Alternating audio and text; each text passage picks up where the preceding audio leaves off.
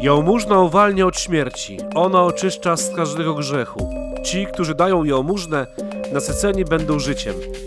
Te słowa z 12 rozdziału Księgi Tobiasza, towarzyszące liturgii Wielkiego Postu, nabierają dziś jeszcze głębszego znaczenia.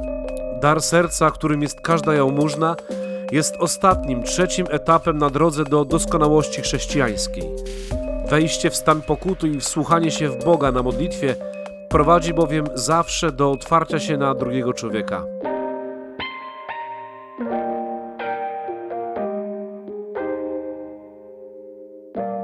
Jałmużna to dosłownie dar, datek, dobrowolne ofiarowanie czegoś komuś, wspomożenie w potrzebie.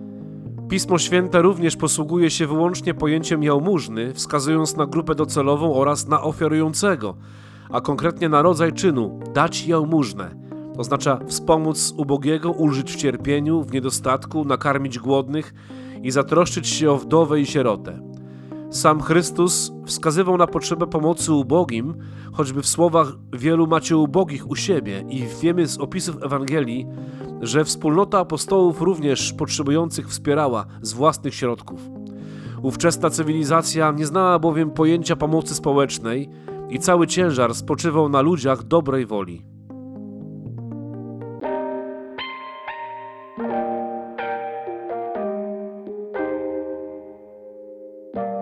Ale jałmużna to nie tylko pomoc materialna, to także troska duchowa, zwykłe ludzkie wsparcie, braterska pomoc czy życzliwość, bez oczekiwania na odpłatę. Ważne jest, aby aktywność i filantropia nie przesłoniła nam obecności i działania Boga. Ofiarność i pomoc według starej biblijnej tradycji ma swoje źródło i dopełnienie w wierze. Jest jednym z jej owoców. Są to dzieła miłosierdzia. Umiejętność dzielenia się z potrzebującymi płynie z miłości do Boga, z usposobienia serca. Zgodnie z zamysłem Stwórcy, ma ona moc, moc uwolnić nas od śmierci, tej duchowej, w którą wikłamy się przez nasze grzechy. Archanioł Rafał mówi konkretnie, że jałmużna uwalnia nas z wszelkiego grzechu.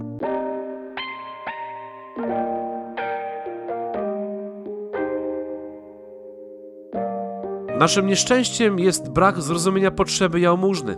W potocznym języku przeważnie budzi ona pejoratywne skojarzenia. Nie jest to spowodowane brakiem empatii, miłości czy współczucia.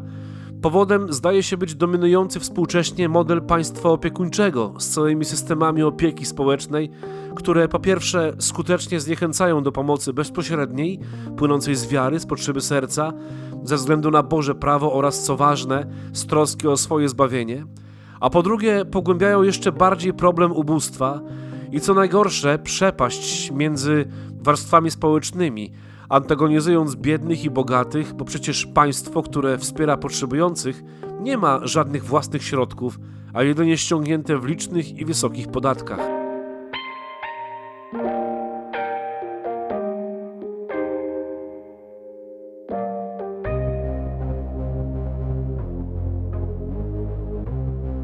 Wobec tego ważne jest, abyśmy nigdy się nie zniechęcali do wspierania ubogich. Może więc nauką płynącą z tegorocznego postu będzie głębsze zrozumienie pojęcia jałmużny.